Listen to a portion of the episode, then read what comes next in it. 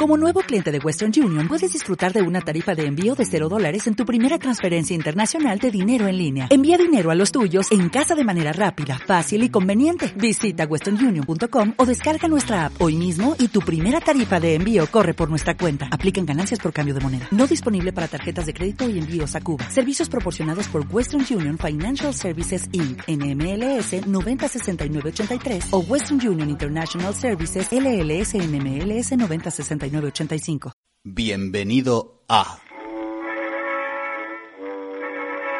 Dramaturgo bueno es dramaturgo muerto. Un campeonato mundial de dramaturgos muertos retransmitido en casi directo por Drama o qué. El lugar donde sabrás quién es el mejor puto dramaturgo de la historia dramaturgo bueno es dramaturgo muerto.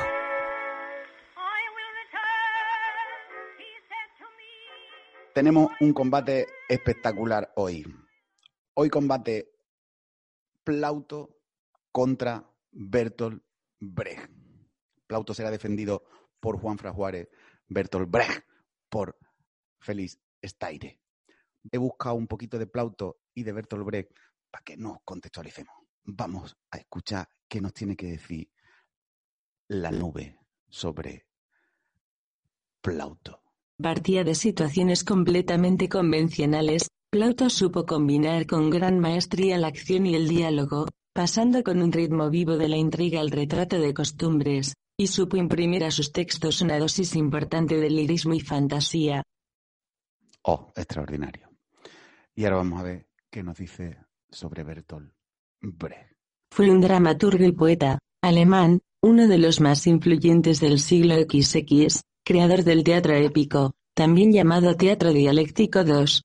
Uno de los dramaturgos más destacados e innovadores del siglo XX, cuyas obras buscan siempre la reflexión del espectador.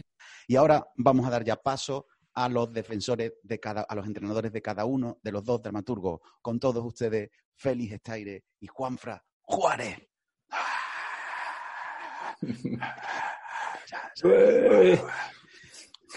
Félix Estaire, drama, dramaturgo, actor y director madrileño, eh, con 70 y ¿cuántos? 70 y muchos kilos de peso en un rincón va a defender a Bertolt Brecht, pero no lo va a hacer en alemán, lo va a hacer en español porque él se apiada de nosotros.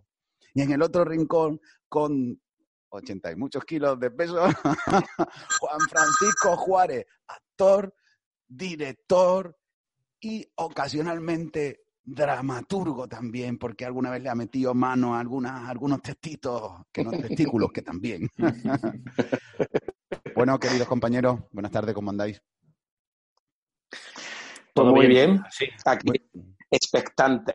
Expectante los dos. Su primera vez, chispas en dramaturgo bueno, en dramaturgo muerto para los dos. Se han puesto los dos muy guapos, yo también. Feliz y yo llevamos un outfit de camisitas molonas. Juan muy bien. En camiseta, pero con esas gafas que le dan ese toque tan especial. Rayas.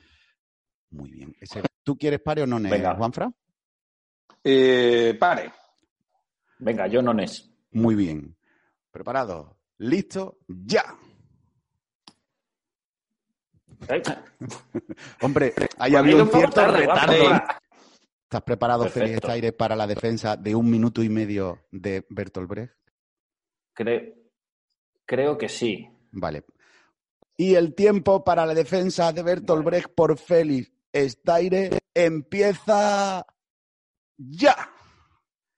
Bueno, en primer lugar, este tipo, Bertolt Brecht, o sea, fue autor de teatro, de libretos operísticos, escribió piezas en un acto, poesía, prosa, canciones y poemas sueltos, además de dirigir algún que otro teatro como el Berliner Ensemble y demás. Eh, pero no queda ahí la cosa, y no voy a nombrar ninguna de sus obras, sino que este tipo fue capaz de crear una cosa que se llamaba el teatro épico o dialéctico, es decir, que dialogaba, pero no solo dentro de la escena, sino que dialogaba con el público. ¿Por qué? Porque a este tipo le interesaba mucho el público. Y, este teatro épico o dialéctico fue eh, uno de los primeros en oponerse al teatro aristotélico de plano. Se opuso al teatro aristotélico después de dos mil y pico años de reinado del puto teatro aristotélico.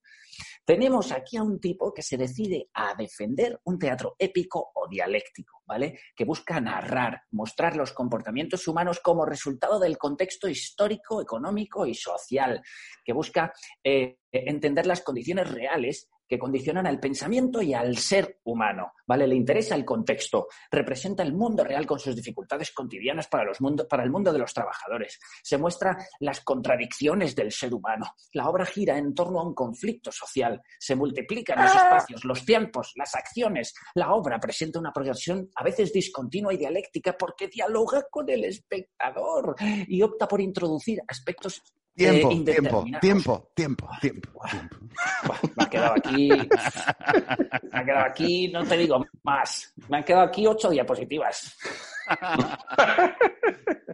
Juanfra, ¿estás preparado para atacar a Bertolt Brecht sin piedad? Pues el tiempo para el ataque a Bertolt Brecht comienza ya. Bueno, Bertolt Brecht es alemán, es frío como un témpano. El teatro épico, ¿qué teatro épico? Más épico, por ejemplo, que todo el Coliseo romano, no hay nada. O sea, y después el creador del teatro del distanciamiento con el público es frío. O sea, mm, no es que no quiera eh, el distanciamiento, o sea, no hay ningún tipo de amor ahí. Mm, su obra, eh, Madre Coraje, ¿qué coraje te da una madre? Si una madre es lo mejor del mundo. O sea, ¿por qué coraje? No, o sea, después dice que va con el pueblo, los trabajadores, el teatro político y se dedica a hacer ópera. Habrá cosas, mm, mm, mm, la ópera es una cosa de aristócrata. O sea, no me creo nada a Bertolt Brecht. y después se va de Alemania porque hay un tal Hitler que está allí y él decide irse y se pone a recorrer los Estados Unidos. O sea, no, no, no, no. O sea, Bertolt Brecht no, no me creo nada. Después, la épica de su teatro, Wagner, ¿sabes? Es que, claro, es que todos son, los referentes que él tiene son muy, un poco fuertes, vamos, yo diría totalmente que él, lo que pasa que mm, quería ser nazi y al final, como no lo dejaron serlo, pues se puso a hacer todo ese tipo de teatro que tenía. Y yo poco más tengo que decir de Brecht, que, que realmente era una persona muy fría, y muy calculadora y que no... no tiempo, tiempo, tiempo, tiempo, tiempo, bueno, tienes derecho a, a, a una réplica de 15 segundos. ¿Quieres utilizarla, Félix? Voy, un segundo. Sí. Sí, estoy preparado para esa réplica. Pues aquí no te aviso de tiempo, aquí directamente te digo el final y solo. Preparado, listo, Adelante. Pues vamos al efecto de extrañamiento, de distanciamiento, porque el espectador empatiza y se emociona con los personajes, pero los efectos de distanciamiento, el Verfredum Effect, le permite adoptar una actitud crítica ante las acciones y decisiones de los personajes. Tiempo. No se deja ahí embuir. Tiempo. se ha quedado hasta parado en la pantalla. Bueno, ha estado duro, ha estado duro. Aquí hemos hablado mucho de la, efectivamente, el carácter frío de Bertolt Brecht, que se comentaba mucho. Tomarse cerveza con Bertolt Brecht era muy difícil porque era, no era nada afectivo. Muy complicado. Estaba siempre, tenía el distanciamiento social, era un precursor. bueno, vamos era un precursor del distanciamiento social. Efectivamente. Vamos ahora con la defensa de Plauto. Juanfra, ¿estás preparado para ello? Haremos lo mismo. Cuando vaya a la mitad del tiempo, haré un gran nido de cría de dinosaurio y cuando falten 10 segundos, otro. Digo, ¿se puede bostezar a mitad de...? Sí, sí, sí, sí. bien, bien, ahí estamos viniéndonos arriba. Muy bien. El juego sucio es importante. Desde Guadalajara, sacando todas sus armas, Félix Staire. Bueno, pues el tiempo de defensa de Plauto comienza ya. Mira, yo no voy a decir que Plauto es el creador de la comedia paliata y es el, un mejor comediógrafo romano, porque todo el mundo lo sabe. Yo voy a decir de qué es padre y en cuánto ha influido. O sea, Plauto en realidad influyó en todo el teatro de la comedia del arte. O sea, tú imagínate, en la época romana él tenía que competir con el circo, que mmm, mataban gente, que se, que se, comían a gente, eh, batallas de barco, y él metió el, mm, la música dentro del teatro, con lo cual el padre de los musicales de ahora, de Broadway.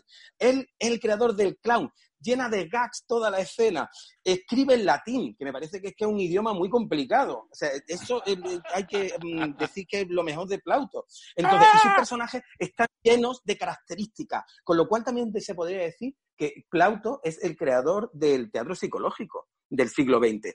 Por lo, y también hace una crítica social a toda la sociedad romana, a toda la sociedad de la época, se carga aristócratas, a, a religiosos, a la gente que está, a los militares, por lo cual se puede decir que es el creador del teatro político que gusta tanto a algunos dramaturgos del siglo XX, fríos, que no tienen nada que ver con la crítica política mm, romana mm, que estaba llena de gracia y salpicaba todo de humor. Y por eso, porque lo más importante es que todo lo hacía con humor y con risa, que es lo mejor del mundo entero. Por eso, Plauto es tiempo, tiempo, Dios, tiempo, leo, leo, leo. tiempo. bueno, bueno. Madre mía. Muy duro madre esto, mía. eh. Ha, ha- ha funcionado muy mal.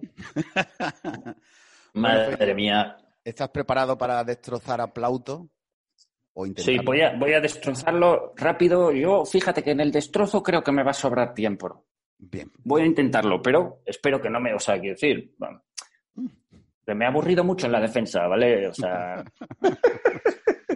Bueno, pues yo el estoy preparado. estás preparado, ¿no? El tiempo de defensa Sí. de Plauto comienza. No, de, de ataque, de, de ataque, de perdón. ataque de Plauto. Perdón, perdón, perdón. Perdón, voy a, voy a aparecer, voy a humillarme. Lo he hecho mal, lo he hecho mal. Lo he hecho mal. ¿Dónde está mi cámara? Lo he hecho mal. Voy a sacar a, a, a Plauto mientras tanto. Y así también, para que no Por se, se me favor. acuse de fa- Oh, favoritismo. Mira lo que guapo. Ay, ay. cosa más bonita. Sí, ponle. Borracho. Madre mía. Esa Me cuida la corona. cabeza. Me cuida la cabeza una que pincha corona. los laureles. ¿Cómo lo veis? Plauto y yo. Bien, ha sido, ha sido un fallo. Es que como no está Javi, que es el que es serio, pues yo comento. Ataque a Plauto, que comenzará en 2, 3, 1, adelante. Bueno, lo primero es que tú pones Plauto en Google y la primera búsqueda que te aparece, plauto.es, es el concesionario oficial de Skoda en Valencia, no digo más. ¿Vale? Plauto no es trágico, no es griego, no es épico y es bastante, bastante limitado en lo dramático. ¿Por qué creéis que ha pasado la historia? Pues porque tuvo la suerte de tener un colega que conservara todos sus textos eh, pero no por el valor de lo que escribió, sino que es que el colega decidió guardar sus textos porque dijo, esto lo mismo en algún momento vale algo. Pero es que es peor todavía, ¿vale? Porque em, toda su- la risa que dices que provoca y tal es una risa fácil, sin segundas intenciones, es obsceno, es grosero, es amigo del retruécano, del chiste barato, de la parodia chusca, del neologismo, ¿vale? Y encima se dedica a, a utilizar como palabrejos extraños intentando imitar el griego, pero para que suenen en latín y tal. Bueno, y además, lo peor de todo es que se le atribuyen hasta 130 obras, pero hemos descubierto que su número se redujo a 21, que son las verdaderamente auténticas, separando a otro grupo de un montón de imitadores y de no sé qué. O sea, de 130 a 21. No le llega a Plauto, a Brecht, pero ni a la altura de su efecto de distanciamiento, ni a la altura de nada. ¿Qué, qué más podemos decir de este, de este Tiempo. hombrecillo? Tiempo. Bueno, Juanfra atacado por ese pasado que todos tenemos de payaso de comuniones. Claro. ¿Quién no? Es que- sido- Es que no? es el padre del payaso de las comuniones también. Sí, sí, sí. Bien, vamos con los 15 segundos de réplica eh, de Juanfra Juárez sobre Plauto y el tiempo comienza ya. Yo lo único que digo es que hay que tener muchos cojones para mm, llenar un teatro romano que caben muchísimas personas. A ver si Bertolt Brecht tenía tantas narices de llenar tanta, tantísima gente. Y eso es lo único que digo. Y Tiempo, terminó tiempo. rico, con dinerito. Terminó rico. bueno, y ahora sí, ¿cómo estáis? Podéis descansar un poco desde vuestros rincones y vamos a ir Bueno, con las citas. Si hemos comenzado con Bertolt Brecht, ahora comenzará la cita de Plauto y terminaremos con la cita de Bertolt Brecht. Va, pre- Juan Yo ya me voy a poner mascarilla. muy bien. Eso es muy bueno para la piel. te va, te va a hacer falta, te va a hacer falta. ¿Preparado, Juan Perdón. Francisco? Nada, nada, por favor. Sí. Bien, pues eh, son 30 segundos, haremos lo mismo. A la mitad del tiempo, a los 15 segundos, haré ese graznido eh, indescriptible.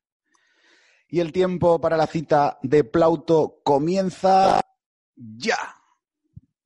Podría decir muchas citas, pero voy a decir una que es lupus est homo homini non homo quam qualis sit non novit. El hombre es un lobo para el hombre y no hombre cuando desconoce es el otro.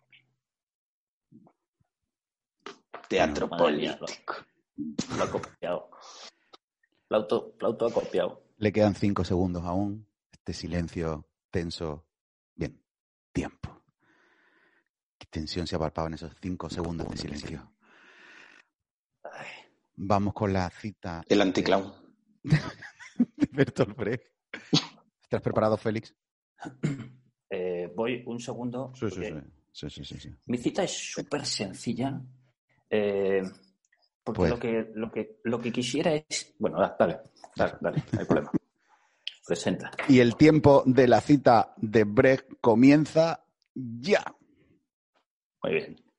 Bueno, la cita es de Terror y Miseria del Tercer Reich, ¿vale? Hay una escenita muy breve, la 2, que se llama La delación. Y ahí eh, dos vecinos, y uno de ellos supuestamente ha denunciado a otro de los vecinos, se lo están llevando, ¿vale? Y en una frase, acumula toda la culpa. ¿Ya? No, no, Te queda la, toda la culpa. La frase es, no tendrían por qué haberle roto la chaqueta. Bueno, la chaqueta es lo de menos, le dice el otro. No tendrían por qué habérsela roto. Toda la culpa Tiempo. está ahí metida en esa jodida frase. Tiempo. Toda la culpa de haber delatado a tu vecino. Es que si tiene tan un sencillo y tan bruto a la vez en una frase. Bueno, bueno, bueno. Ah, perdone. Nada, nada, nada. Bueno, voy a reaparecer. Voy a reaparecer. Esto no lo hemos hecho nunca, pero creo que como, como tenemos tanta gente que lo ve, estamos eh, unas 80 visitas o así, pues coño, aprovecharlo, ¿sabes? Y decir, no sé, lo que, lo- vuestro próximo proyecto o algo, o sea, aprovechar para daros publicidad. Mira, yo, yo, no, yo no voy a aprovechar para darme publicidad porque ahora mis proyectos están completamente todos parados y hasta ni se sabe cuándo no van a volver. O sea que. ¿quién, quién entra ahí? Mira al Paquito Gámez. Me ha parecido muy bonito eh, hacer este, este relevo generacional, ¿sabes? David, Sí. lo que sí te voy a proponer Sí. es que, bueno, yo lo voy a proponer en, un, en el próximo curro que voy a hacer, voy a proponer a la gente, como esto de la cosa deportiva y tal, que busque o que haga juegos de títulos con Sí. eh, aspectos deportivos. Ajá. Yo durante un tiempo, cuando estudiaba en la RESAD, jugaba con mis compañeros a esto. Y, lo- no sé, había, estaba de, de divinas patadas, botas de sangre, eh, la importancia de quedar el sexto, eh, Doña Rosita de de Plauto. portera. Eso es muy de Plauto, exactamente. Nada, que, que si queréis, me, me ponéis unos mensajitos de estos así como, venga, pues venga, Doña Rosita de portera, Aloisio está debajo del almendro, lo que queráis. ¿Tú quieres hacer alguna publicidad de alguna obra tuya o algo, Juanfra, antes de irte? Bueno, nosotros estamos eh, haciendo un plauto en Mérida. Ah, Ay, a Está en, está Madrid, tú estás en Madrid, ¿no? Yo estoy en Madrid, pero va para Mérida. ¿Y quieres decirnos alguna, algún texto de tu personaje? Así en, en inédito, Juanfra. Hostia, ahora mismo. ¡Selenia! ¡Selenia! Increíble. fíjate. Está todo el rato fíjate que llamando sabe, a no sabe. Selenia. Todo lo que puedes sacar de Plauto. No se lo había plauteado, no se lo había plauteado. Juanfra, te van a echar, no te lo sabes. Cuando entrenáis.